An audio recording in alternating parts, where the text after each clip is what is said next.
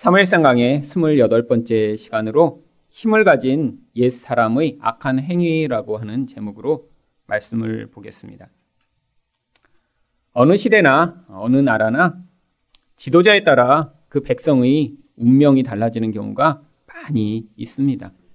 좋은 지도자를 만나면 그 백성들은 평화와 안정을 누리게 되어 있지만 악한 지도자를 만나면 백성 전체가 고통하게 되는 경우들이 자주 있죠. 힘을 갖게 되면 사람들은 자기 욕망을 주체하지 못하고 결국 자기 욕망을 위해 다른 사람들을 희생하는 일들을 행하기 때문에 이런 결과가 나타나게 되는 것입니다. 하나님 나라에서도 똑같은 일들이 벌어집니다. 예수를 믿는다고 하고 특별히 이런 종교 지도자의 자리에 섰는데 자기 욕망을 절제하지 못하고 결국 그 욕망이 이끄는 대로 살아가는 사람이 다스리는 그런 교회 혹은 그런 단체는 결국 모든 사람들이 고통하게 되어 있죠. 이처럼 사울과 같은 옛사람이 강력한 사람이 점점 큰 힘을 가지게 되면 많은 사람들이 고통하게 됩니다. 힘을 가진 옛사람은 어떤 행위를 하게 되는지 오늘 이 사울의 예를 통해 그래서 함께 살펴보고자 합니다.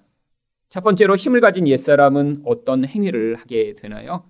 자기 욕망을 위해 타인을 괴롭게 만듭니다. 24절 상반절 말씀입니다. 이날에 이스라엘 백성들이 피곤하였으니 이는 사울이 백성에게 맹세시켜 경계하여 이르기를 저녁 곧 내가 내 원수에게 보복하는 때까지 아무 음식물이든지 먹는 사람은 저주를 받을지어다 하였음이라. 지금 요나단으로 말미암아 지금 전쟁이 시작되었고요. 또 블레셋 군이 지금 패배하고 있는 그런 상황이 되었습니다. 이 전쟁이 한번 승기를 잡게 되니까 사울 마음 가운데 욕심이 생긴 것이죠. 지금 이 블레셋 군이 쳐대되어 와서 지금 사울은 두려워하며 숨고 자기를 따르던 백성들이 다 도망간 상황이어서 아주 수치를 당한 상황이었습니다. 자기에게 남은 군사는 몇백 명밖에 되지 않는데 셀 수도 없는 큰 무리가 자기를 둘러싸고 위협하고 있는 그 상황 가운데 얼마나 수치스럽고 창피했을까요? 그러고 나니까 지금 승기를 잡고 나니까 지금 이 사울 마음 가운데 이놈들 내가 뻔때를 보여주고 싶다라고 하는 그런 마음이 생긴 것입니다. 그래서 백성들에게 명령을 합니다. 저녁 때까지 아무것도 먹지 말라고요. 이 전쟁이 뭐 한두 시간 싸우는 그런 전쟁이 아니죠. 계속해서 싸우며 또 하루 종일 걸리는 싸움인데 아무것도 먹지 말라고 이런 종교적 율법을 갑자기 만들어 낸 것입니다. 왜 이런 일을 했는지 성경에 보면 나의 원수들을 다 보복할 때까지 이렇게 하지 말라고 합니다. 왜 블레셋을 갑자기 자기 원수로 여긴 것일까요? 결국 자기가 수치를 당하고 두려움을 당했더니 이 블레셋 사람들을 내 원수라고 갑자기 여기며 그들에게 보복하겠다라고 한 것이죠. 결국 자기 원수를 갚고자 백성들에게 금식을 명령하여 그들을 곤란하게 만든 것입니다. 원래 금식은 왜 하는 것이죠? 하나님의 은혜를 얻어내고자 우리가 가장 낮아진 자리에 서는 것이 금식입니다. 그런데 사울이 금식을 시킨 명령은 결국 자기 욕구를 이루어내고자 사람들에게 엉뚱한 그런 규율을 강요한 것이죠. 그래서 무슨 일이 벌어졌나요? 24절 하반절과 25절입니다.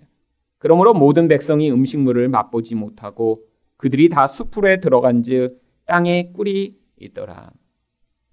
아니, 그냥 음식을 못 먹는 것을 넘어서 배고파서 힘들어 죽겠는 상황인데 가보니까 땅에 꿀이 흐르고 있는 것을 사람들이 발견합니다.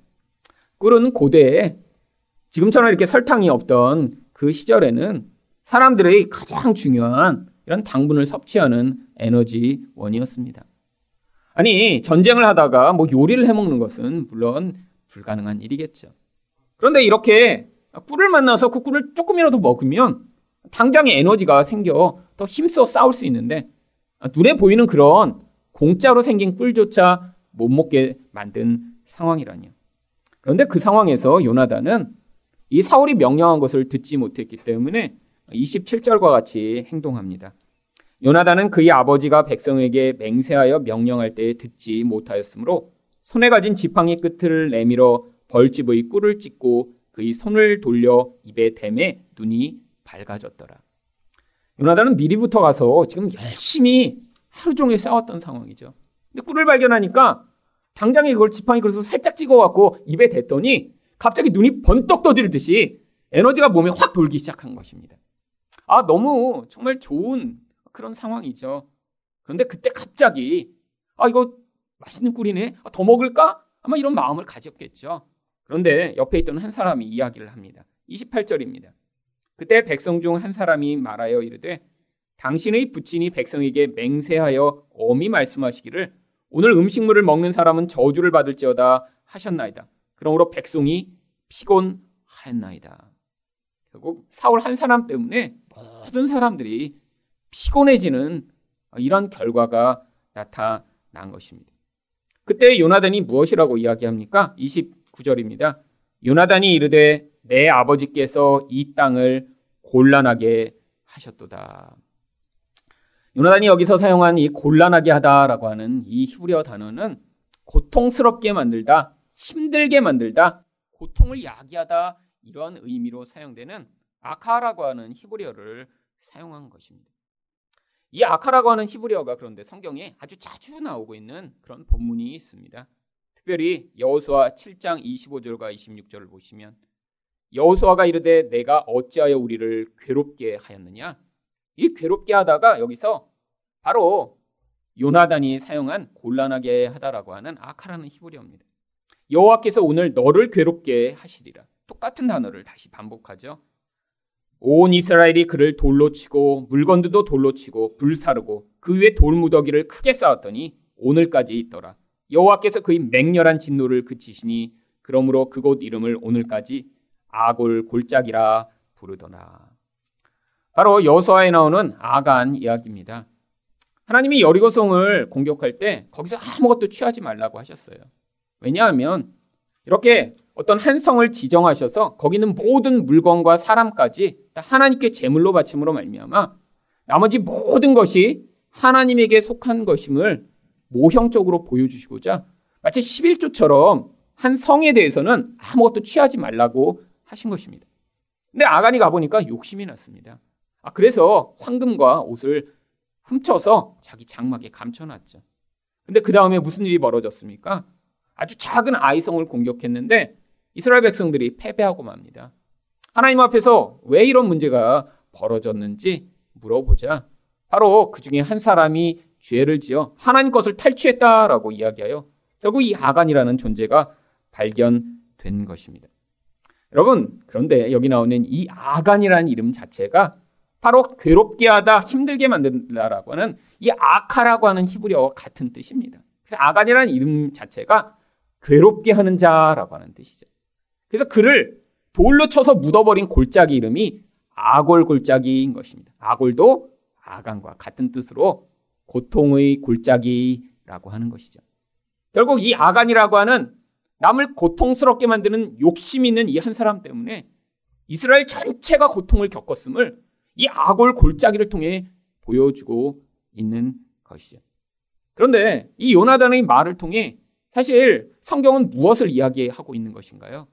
바로 이 사울이 자기 욕심으로 말미암아 모든 사람을 고통스럽게 만드는 아간과 같은 존재다라고 이야기를 하고 있는 것입니다. 결국 자기 욕망에서 벗어나지 못한 사울과 같은 존재가 있으면 그와 관계 맺는 아니 그 밑에 있는 모든 사람들은 이렇게 그 한 사람으로 말미암아 모두 고통하게 되는 이런 비참하고 불행한 상황을 겪을 수밖에 없다는 것이죠. 사울이 아니었으면 어떤 일이 일어났을까요? 29절부터 30절 말씀입니다. 보라 내가 이 꿀 조금을 맛보고도 내 눈이 이렇게 밝아졌거든.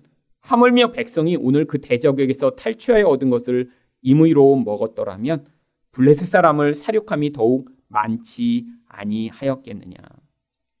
결국 이 사울의 잘못된 욕망으로 말미암아 모두가 고통하게 되는 이 상황이 이 사울이 아니었더라면 하나님이 큰 승진을 얻게 되는 그런 결과가 나타났으리라고 이야기를 하고 있는 것입니다. 여러분, 사실 우리 안에 있는 이 욕망을 가진 사울과 같은 존재는 언제든지 힘을 갈망합니다. 더 높아지고자 하고요. 더 많은 재산을 가지기를 원하고요. 내가 남보다 더 뛰어난 능력을 가진 사람이 되기를 끊임없이 열망하죠.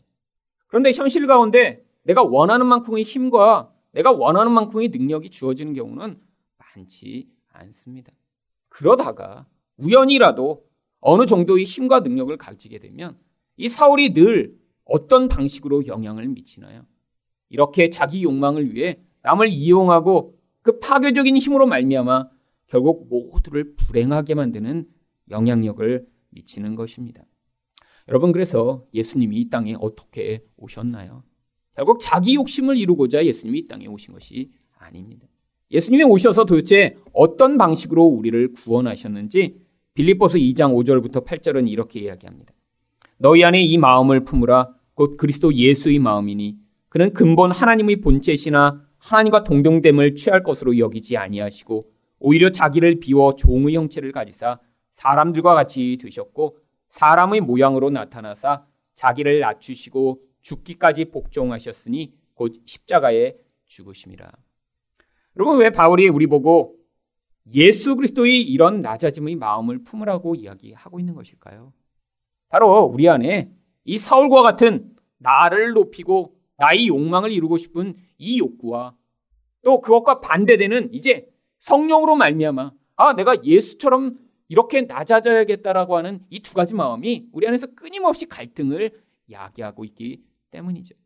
그런데 우리가 우리 욕망을 이루고 그것을 위해 마치 하나님과 다른 사람조차도 자꾸 자기 욕구를 위한 도구로 바라보기 시작하면 우리 안에 비록 이렇게 예수 그리스도와 같은 마음을 하나님이 주셨더라도 그 마음이 열매 맺기보다는 이 악이 만들어내는 파괴적인 결과를 나타내게 되어 있습니다. 우리 안에는 이 싸움 가운데 내가 나의 욕구를 이루려고 할 때마다 하나님 이 사울과 같은 내 마음을 십자가에 못 박아 힘을 잃어버리게 만드시고 내 안에서 이렇게 예수와 같은 마음이 나를 영향 미치고 지배하여 열매 맺는 그런 인생 살게 해달라고 하는 그런 기도를 하시며 여러분이 말씀을 따라 걸어가실 때 우리 인생이 사울과 같은 그런 결과가 아니라 예수가 만들어내시는 그런 아름다운 결과를 맺게 될 것입니다. 두 번째로 힘을 가진 옛사람은 어떤 행위를 하게 되나요? 자신의 악함을 감추기 위해 종교 행위를 합니다. 31절과 32절 말씀입니다. 그날의 백성이 믹막스에서부터 아얄론에 이르기까지 블레셋 사람들을 쳤으므로 그들이 심히 피곤한지라 백성이 이에 탈취한 물건에 달려가서 양과 소와 송아지들을 끌어다가 그것을 땅에서 잡아 피채 먹었더니 지금 20km나 되는 그 싸움의 과정을 성경이 묘사하며 백성들이 하루 종일 싸웠음을 이야기합니다. 너무너무 배가 고팠죠.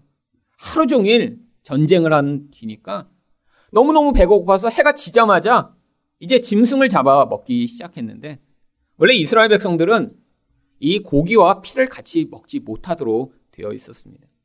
그래서 지금도 코셔라고 하는 유대인들이 먹는 그런 음식은 모든 피를 다 뺍니다.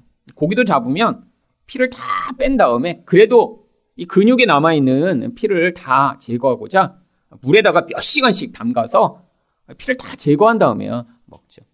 그런데 땅에서 그냥 이렇게 고기를 잡아서 대충 먹으니까 피가 다 그대로 있었던 것이죠. 그런데 왜 하나님이 피를 먹지 말라고 하셨냐면 바로 이 피가 앞으로 우리가 구원받게 될 그 생명을 상징하기 때문이었습니다. 신명기 그래서 12장 23절 말씀을 보시면 다만 크게 삼가서 그 피는 먹지 말라. 피는 그 생명인즉 내가 그 생명을 고기와 함께 먹지 못하리니. 바로 앞으로 예수 그리스도로 말미암아 주어질 생명을 바로 구약에 있는 이 피를 가지고 상징하여 보여주시고자 했기 때문에 이스라엘 백성에게는 피를 먹지 말라고 하셨던 것이죠. 그런데 이런 사실을 알게 되자 사울이 33절 상반절에서 무엇이라고 이야기합니까? 우리가 사울에게 전하여 이르되 보소서 백성이 고기를 피째 먹어 여호와께 범죄하였나이다. 사울이 이르되 너희가 믿음 없이 행하였도다. 한글 성경에서 이 믿음 없이 행하였다라고 하는 히브리어는 바가드라고 하는 히브리어를 사용합니다. 근데 이 믿음 없이 행한 게 단순히 뭐 그냥 신앙심이 약하다라고 하는 그런 종류의 뜻이 아니라 성경에서는 사악한 행위를 이야기할 때 사용하는 단어입니다. 똑같은 단어가 그래서 잠언 11장 6절에 이렇게 나옵니다. 사악한 자는 여기 나오는 이 사악하다가 바로 사울이 믿음 없이 행했다라고 하는 뜻이죠. 이 사악한 자는 어떻게 된다는 거예요? 자기 악에 사로잡혀 망하게 된다라고 하는 것입니다. 여러분 그런데 백성들이 왜 고기를 핏째 먹은 것일까요? 왜 하나님의 율법을 깨뜨리게 되었나요? 이 사악한 사울 때문이었습니다. 그런데 사람들이 그렇게 행동하니까 바로 그들을 사악한 놈들이라고 이야기를 하며 자기 죄를 전혀 깨닫지 못하고 있는 이 사울의 모습이요. 여러분, 이게 바로 사울과 같은 옛자를 가진 모든 사람들이 인생 가운데 어떤 문제가 생길 때마다 반응하는 모습입니다. 어떤 반응을 하나요? 자기로 말미암아 문제가 생겼는데 절대로 그것을 자기 것으로 인정하지 않습니다. 왜요? 죄라고 하는 것은 자기 방어적 특징이 있어요. 자기에게서 어떤 문제가 발생하고 자기가 그 문제의 원인이라는 것을 죄는 끊임없이 외면하고 거부합니다. 누군가 죄에 대해서 지적을 하거나 그것을 이야기할 때 인간은 그래서 부정하게 되고 거부하는 것이 아주 당연한 반응이죠. 근데 그것을 더 넘어서 조금이라도 자기가 힘이 가지면 인간은 어떻게 하고 싶냐면 아, 나는 죄인이 아니야. 아, 나는 내가 그걸 잘못한 게 아니야 하는 것을 넘어서 다른 사람의 죄를 지적하고 그 사람이 마치 더 큰 죄인이고 더 큰 문제가 있는 것처럼 이야기하기 마련이죠. 물론 힘 있는 자가 나에게 어, 너가 이렇게 잘못했어 이야기하면 기분만 나쁩니다. 그때 이렇게 누가 힘 있는 자가 어, 너는 잘못해서 사장님 얘기하는데 아, 당신이 더 잘못했잖아요. 이렇게 되면 이제 회사에서 잘리잖아요. 그러니까 그때는 화가 화만 나는 거예요. 아, 나만 가지고 뭐라고 해. 여러분 그런데 인간이 사실 힘 있는 자가 얘기하면 그렇지만 나랑 비슷한 사람이나 만만한 사람이 이야기하면 어떻게 하나요? 그럼 화만 내는 게 아니라 너는 더 잘못했잖아. 이게 인간의 기본적 반응이에요. 여러분 그래서 사실 부부 사이에 이게 쉽지 않은 것입니다. 여러분 무엇인가 이렇게 잘못한 것을 얘기하면 아 맞아 내가 정말 잘못했지 이런 경우는 거의 없습니다. 지적을 하면 어떻게 되나요? 너는 더 잘못했잖아. 너희 어머니도 잘못했잖아. 작년에도 너 잘못했지. 사실은 이 확장을 해나가기 시작하죠. 여러분, 왜 이런 일이 벌어지는 것인가요? 사울과 같은 옛사람의 이 죄를 부정하고 방어하는 이런 인간의 무서운 죄 방어 시스템 때문에 그렇죠. 안 그러면 내가 죄인이라는 것은 인정해야 돼요. 그래서 내가 죄인이라는 그 사실이 드러나게 되면 그것은 수치스럽고 부끄러운 일이니까요. 여러분, 여러분 안에서 도대체 누군가를 손가락질하고 있지 않으신가요? 아니, 누가 뭐가 잘못했다 그러면 금방 화가 나지 않으시나요? 여러분, 우리 안에 사울이 꿈틀꿈틀 지금 힘을 언제든지 드러내고자 지금 숨어 있는데 그때마다 지금 그 상황을 들키고 있는 것이죠. 물론 어떤 문제가 정말 한 사람 때문에만 벌어지는 경우는 거의 없습니다. 여러분, 관계에서 문제가 생긴다는 건 어떤 한 사람이 100% 잘못하고 어떤 사람은 정말 잘못이 전혀 없는데 무조건 피해를 당하는 경우는 거의 없죠. 항상 쌍방적입니다. 이 사람의 문제의 원인이 있고요. 또 이 사람도 문제의 원인이 있어요. 그런데 우리 안에서 사울이 끊임없이 자기를 방어하며 나는 아니야. 너가 잘못했어라고 이야기할 때마다 아, 또내 안에서 이 사울이 결국엔 이렇게 악하게 반응하는구나를 깨달으시고 하나님 내 죄를 발견하여 내가 이 매여 있는 사울과 같은 죄성으로부터 자유를 얻을 수 있도록 내 죄를 볼 수 있는 그 은혜의 눈을 허락해 달라고 여러분이 기도하셔야 될 것입니다. 그렇지 않으면 사울처럼 끊임없이 이 사악한 놈들아라고 남을 손가락질하고 있는데 결국 자기 때문에 벌어진 그 문제를 깨닫지 못하고 이렇게 악에 사로잡히게 되는 결과를 내놓게 되는 것이죠. 그런데 이렇게 문제가 발생하니까 사울이 또 대안을 내놓습니다. 33절 하반절과 34절입니다. 이제 큰 돌을 네 개로 굴러 오게 하고 또 사울이 이르되 너희는 백성 중에 흩어져 다니며 그들에게 이르되 사람은 각기 소와 양을 이리로 끌어다가 여기서 잡아먹되 핏째로 먹어 여호와께 범죄하지 말라 하매 그 밤에 모든 백성이 각각 자기 소를 끌어다가 거기서 잡으니라. 자기가 문제의 원인을 제공하고 또 해결책도 줍니다. 그럼 이것과 딱 맞는 속담이 있죠. 병 주고 약 주고. 여러분, 근데 왜 이런 해결책을 또 자기가 주는 것일까요? 뭔가 자기가 지금 해야 자기가 구원자처럼 역할을 할 수 있으니까요. 마치 자기는 지금 하나님과 아주 밀접한 관계를 가진 사람 같아요. 그래서 백성들이 지금 다 죄를 저질렀는데 자, 봐. 일로 와. 내가 돌을 이렇게 만들었으니까 여기 와서 지금 제사를 드리면 너희가 다 깨끗게 될 거야.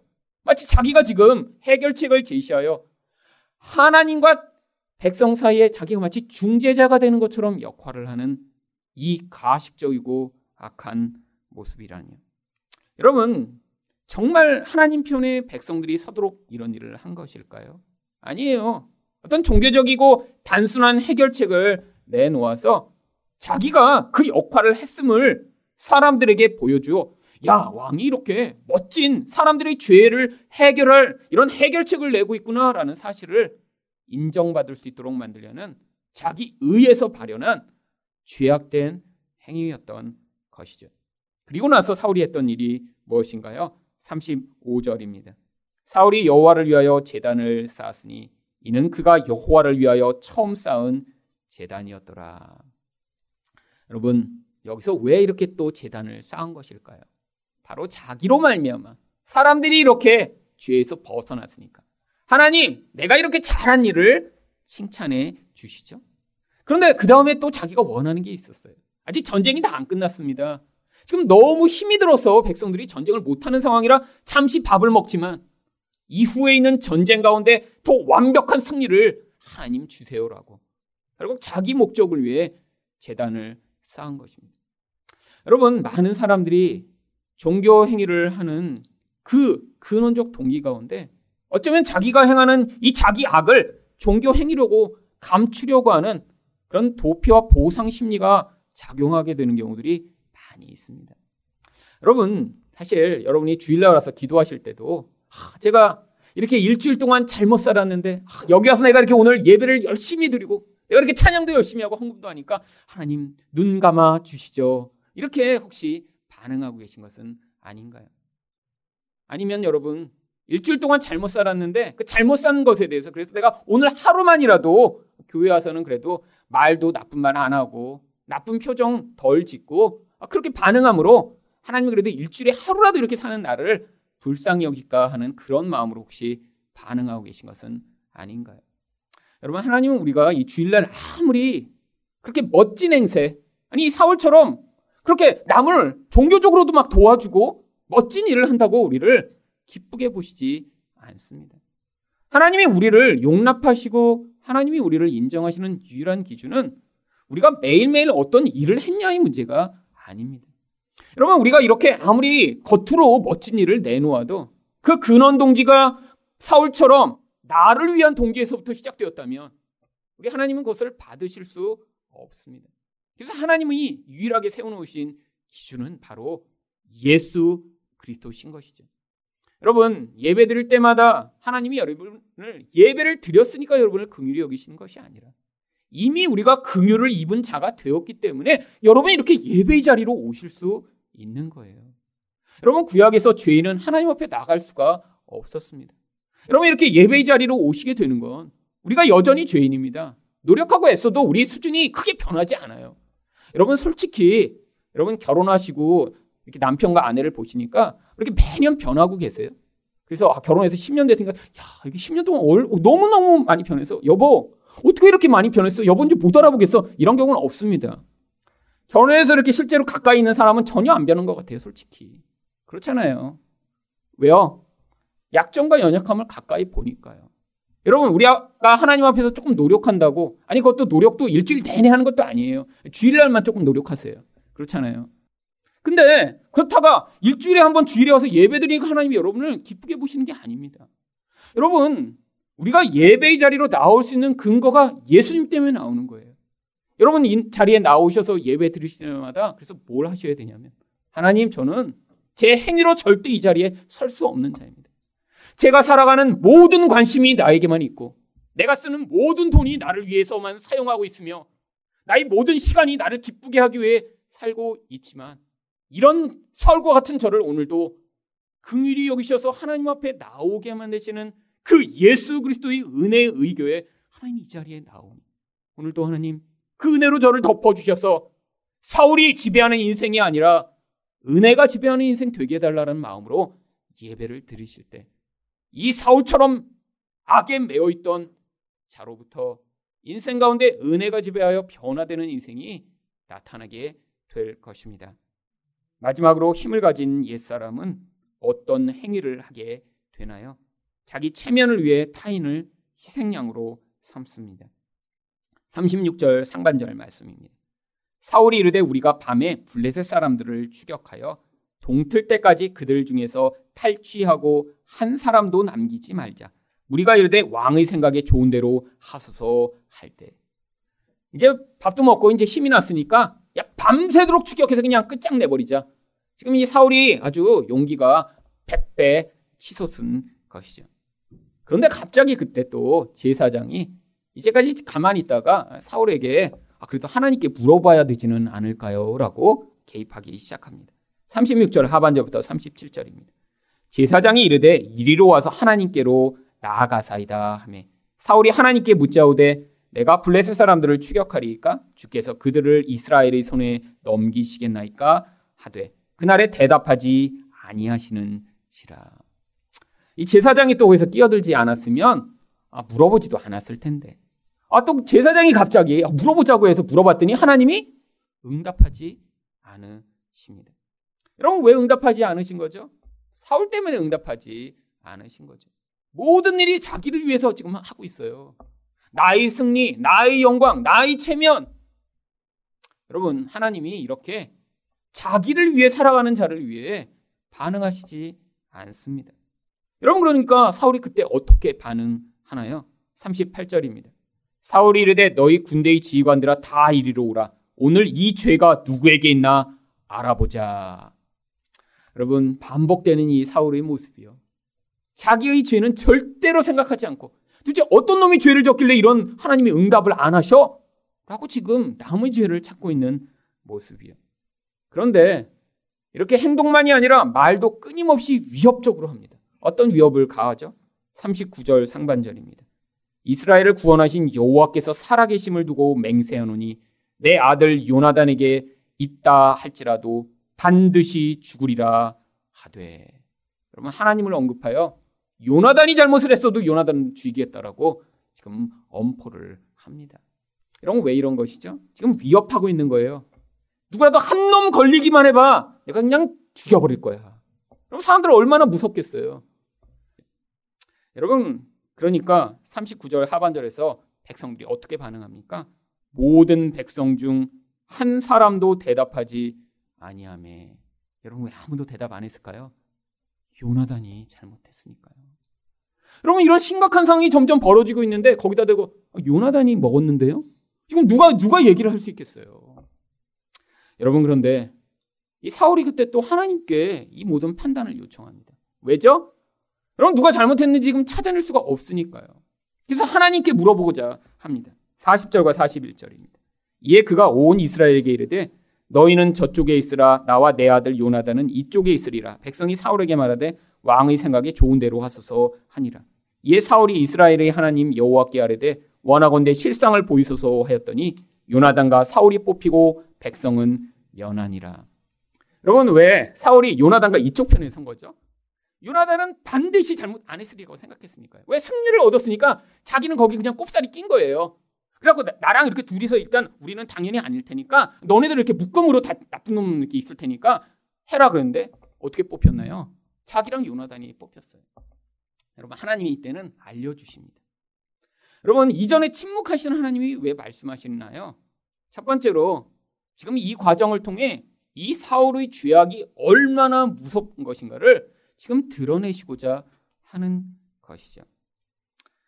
42절 말씀을 보면 그때 또 시작합니다. 사울이 이르되 나와 내 아들 요나단 사이에 뽑으라 하였더니 요나단이 뽑히니라. 여러분 요나단이 뽑히고 나자 요나단이 43절에서 이렇게 고백합니다. 사울이 요나단에게 이르되 내가 행한 것을 내게 말하라. 요나단이 말하여 이르되 내가 다만 내 손에 가진 지팡이 끝으로 꿀을 조금 맛보았을 뿐이오나 내가 죽을 수밖에 없나이다. 여러분 요나단이 거기서 어떤 반응을 하죠? 아니 아버지 어떻게 이상한 그런 맹세를 시킨 다음에 이렇게 할 수가 있어요? 아 그거 누가 그런 말을 들어요? 라고 하지 않고 제가 죽겠대요. 여러분 왜 자기가 죽겠다고 한 거죠? 이런 이상한 맹세를 시킨 아버지 앞에서요. 아버지의 체면을 위해 자기가 대신 지금 희생하고 있는 것이죠. 여러분 그랬더니 사울이 뭐라고 대답을 하나요? 44절입니다. 사울이 이르되 요나다나 내가 반드시 죽으리라. 그렇지 않으면 하나님이 내게 벌을 내리시고 또 내리시기를 원하노라. 여러분 하나님 이름을 언급하며 반드시 요나단이 죽겠다고 이야기를 합니다. 정말 하나님 때문에 요나단을 죽여야 하는 것인가요? 아니요. 하나님은 요나단을 통해서 구원을 이루셨습니다. 요나단은 죽어야 할 이유가 없어요. 그런데 왜 하나님을 언급하며 요나단을 죽이겠다고 이야기하는 것이죠? 실제로는 하나님을 이야기하고 있지만 자기 체면 때문에 지금 그렇게 이야기하고 있는 거예요. 사람들 앞에서 다 공포했거든요. 너네들 절대 아무것도 먹지 마. 근데 자기가 자기 아들이 그랬는데 자기가 그냥 그 일로 말미암아 아들 그랬다고 용서해주면 지금 자기 체면이 뭐가 돼요? 그러니까 자기 체면 때문에 하나님을 언급하여 요나단을 죽이겠다고 한 것입니다. 여러분 하나님 중심의 선거처럼 말을 계속해요. 하나님을 위해서 이렇게 하겠다. 하나님이 하실 것이다. 여러분 그런데 원래 구약의 율법에서 이렇게 잘못 말하거나 잘못 행동한 것은 원래 속건제를 들여서 다 사함을 받을 수 있도록 하나님이 율법을 만들어 놓으셨어요. 레위기 4장 13절과 14절을 보시면 만일 이스라엘 온 회중이 여호와의 계명 중 하나라도 부지 중에 범하여 허물이 있으나 스스로 깨닫지 못하다가 그 범한 죄를 깨달으면 회중은 수송아지를 속죄죄로 들을지니 여러분 여기서 사울이 아 내가 잘못했네 아 이렇게 하지 말았어야 되는데 아, 그 죄를 인정만 하면 사람이 죽지 않아도 되는데 심지어 자기 아들조차 자기의 죄를 인정 안 하고 자기 체면을 지키고자 죽이겠다고 하는 이 사울의 무서운 모습이요. 그런데 다행히도 이런 죄에 사로잡혀 있던 사울보다 백성들이 이 상황에서는 더 현명하게 반응합니다. 45절 말씀입니다. 백성이 사울에게 말하되 이스라엘의 이 큰 구원을 이룬 요나단이 죽겠나이까? 결단코 그렇지 아니하니이다. 여호와의 살아계심을 두고 맹세없나니 그의 머리털 하나도 땅에 떨어지지 아니할 것은 그가 오늘 하나님과 동역하였음이니다 하여 백성이 요나단을 구원하여 죽지 않게 하니라. 여러분 사울이 여기서는 왜 마음을 돌이킨 것이죠? 백성들이 전부 이구동성으로 아 요나단은 이렇게 하나님이 구원하신 통로인데 왜 죽여요?라고 하니까 다시 백성들로부터 자기 체면이 살았거든요. 여러분 자기 체면 때문에 죽였다 살렸다 자기 아들을 지금 하고 있는 것이죠. 여러분 이게 바로 사울과 같은 죄성을 가진 사람으로부터 나타나는 모습입니다. 자기 살고자 다른 사람을 끊임없이 희생양으로 삼고 있는 것이죠.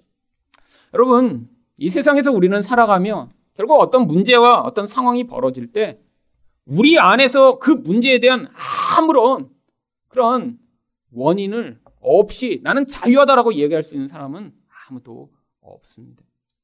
여러분, 이 나라에서 벌어지는 일 다 나쁜 놈들 때문에만 그렇게 되는 것인가요? 여러분, 솔직히 우리도 다 공헌을 하고 있는 것입니다. 아니, 하나님 나라에서 벌어지고 있는 이 모든 악한 현상들이 어떤 나쁜 목회자들, 어떤 나쁜 놈들 때문에만 그렇게 되고 있는 것인가요? 아니요. 우리도 그 모든 것에 일조를 다 하고 있습니다. 여러분, 그래서 우리가 나의 죄가 직접적으로 아니라고 여겨져도 사실 나의 죄로 여기고 기도해야 되는 책임이 있는 것이죠. 여러분 성경에 있던 많은 선지자들이 바로 그렇게 기도했습니다. 아니 우리가 볼 때는 흠이 없었던 다니엘과 같은 그런 사람이 하나님 앞에 기도할 때 뭐라고 기도하나요? 하나님 나의 죄, 우리 죄를 용서해 달라고 하나님 앞에서 기도합니다. 아니 자기 선조들이 수십 년 전에 행한 그런 죄인데도 그를 나의 죄로 받아들이고 하나님 앞에 회개하는 이런 모습이에요. 여러분, 결국 우리의 보이지 않고 드러나지 않는 이 무서운 죄가 결국 확산되고 합쳐져서 이런 결과들로 나타나는 것이죠.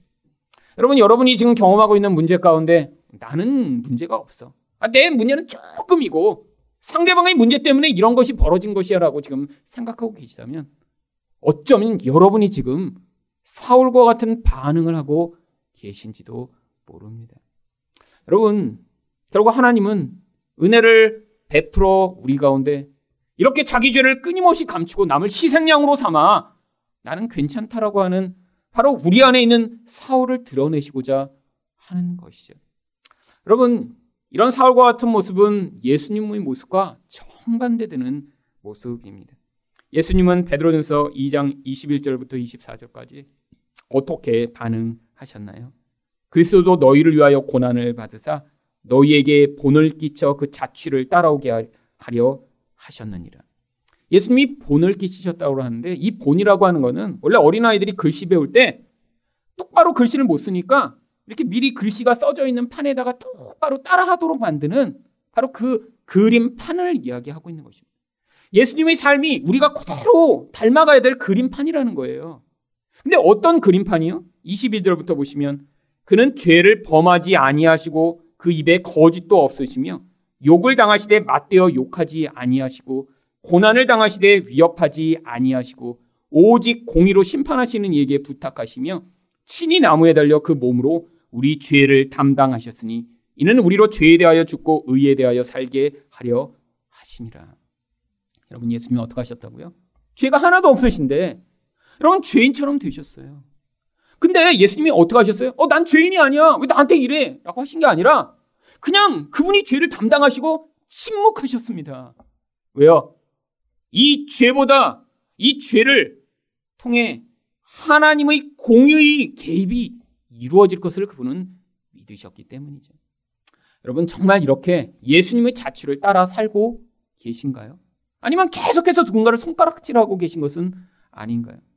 여러분 솔직히 우리 가운데 이 예수님과 같이 지금 죄가 없는데 고통을 당하거나 죄가 없는데 이렇게 비난을 당하는 경우는 거의 없습니다. 일생 가운데 한 번, 두 번 있을지 몰라요. 한 번, 두 번. 여러분 대부분은 우리 잘못이 다 있습니다. 알지 못하는 사이에 끊임없이 잘못을 해요. 여러분 그런데 우리가 잘못해놓고도 누군가 지적을 하면 우리는 어떠나요? 발끈하죠. 네가 어떻게 나를?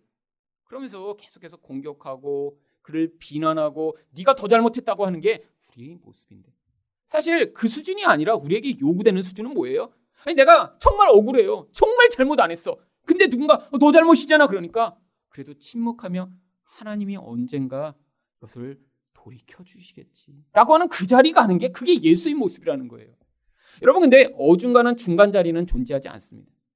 이런 예수의 모습과 이런 사울의 모습 가운데 나는 중간쯤에서 억울한 일만 내가 조금 얘기하고 그 다음에 억울하지 않은 거는 아, 그 다음 좀 침묵해야지. 여러분 이렇게 중간 자리를 잘 서 있는 것처럼 착각하고 있는데 여러분 우리는 대부분 사울처럼 살고 있습니다. 여러분 이게 문제예요 이게. 여러분 사실 그래서 우리 안에서 이 사울과 같은 이런 모습이 나타날 때마다 무엇을 하셔야 되나요? 내 안에 있는 사울은 도대체 어떻게 지금 그 모습을 변신하여 출동하고 나타나고 있는지를 계속 살펴보셔야 돼요.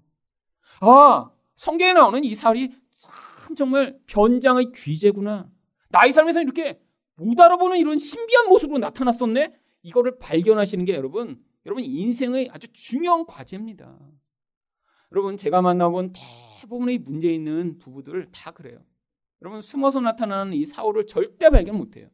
저는 이렇게 객관적으로 이렇게 보니까 다 보입니다. 아, 이 사람, 이 남편이 이게 정말 문제네. 근데 그런 문제 있는 남편, 문제 있는 아내를 같이 불러다 보면 같이 문제가 있죠, 물론. 여러분, 한 사람만 문제가 있는데 그렇게 되는 경우는 없습니다. 한 사람이 예수님 같아요. 그러면 문제가 없습니다. 그런 가정은. 근데 대부분 서로 공격을 하고 싸우죠. 근데 대부분 어떻게 되나요? 제가 이제 그 저희 이렇게 그 사무실에도 이렇게 와서 남자 여자한테 문제가 많은 경우에 서로 상대방의 문제를 쓰라고 그래요. 그럼 남자들은 한 서너 개 정도 쓰고 이렇게 그것도 다, 단답식으로 써요. 이렇게 네 줄 정도 씁니다. 근데 여자는 막 뒷페이지까지 빽빽하게 써. 막 그런 경우 여러 번 있더라고요. 그래서 제가 이제 느꼈어요. 야, 여자들이 더 예민하구나. 예민하구나. 근데 보면 똑같아요, 문제가. 자기 잘못 인정 안 하고 너만 잘못해서 너만 잘못해서 이러는 거예요. 여러분, 이거 깨야죠, 이거. 여러분, 특히 문제가 많다라고 생각하는 그 문제의 원인들을 상대에서 지금 찾고 계신 분들 계시다면 여러분 정말 진지하게 기도하셔야 됩니다. 도대체 내 안에서 사울이 어떤 식으로 나타나길래 나는 이렇게 다른 사람의 문제와 악만을 발견하여 그것을 비난하고 그를 희생양으로 삼고자 하고 있는 것인가? 여러분, 우리의 목표는 바로 그런 수준을 살아가는 것이 아니라 심지어는 억울한 일을 당해도 예수처럼 다른 사람을 위해 내가 그 억울한 힘을 다 감당하고 내가 예수의 자리에 서서 그 자를 구원하는 일까지 나타나는 것이 바로 우리가 살아가야 될 우리 인생의 목표이며 모습인 것입니다. 여러분, 우리 안에 있는 사울은 끊임없이 자기 욕망을 위해 타인을 고통스럽게 만듭니다. 우리 안에 있는 사울은 자기 악함을 감추고자 끊임없이 종교적인 행위를 만들어내고요. 우리 안에 있는 사울은 자기 체면과 자기 죄를 감추고자 타인을 희생양으로 삼아 공격합니다. 우리 안에 있는 이 사울의 모습을 발견하실 때마다 십자가의 그 사울을 못 박아 죽임으로 예수의 영향력, 그 거룩한 하나님의 은혜가 여러분을 통해 나타나는 그런 인생 되시기를 예수 그리스도 이름으로 축원드립니다.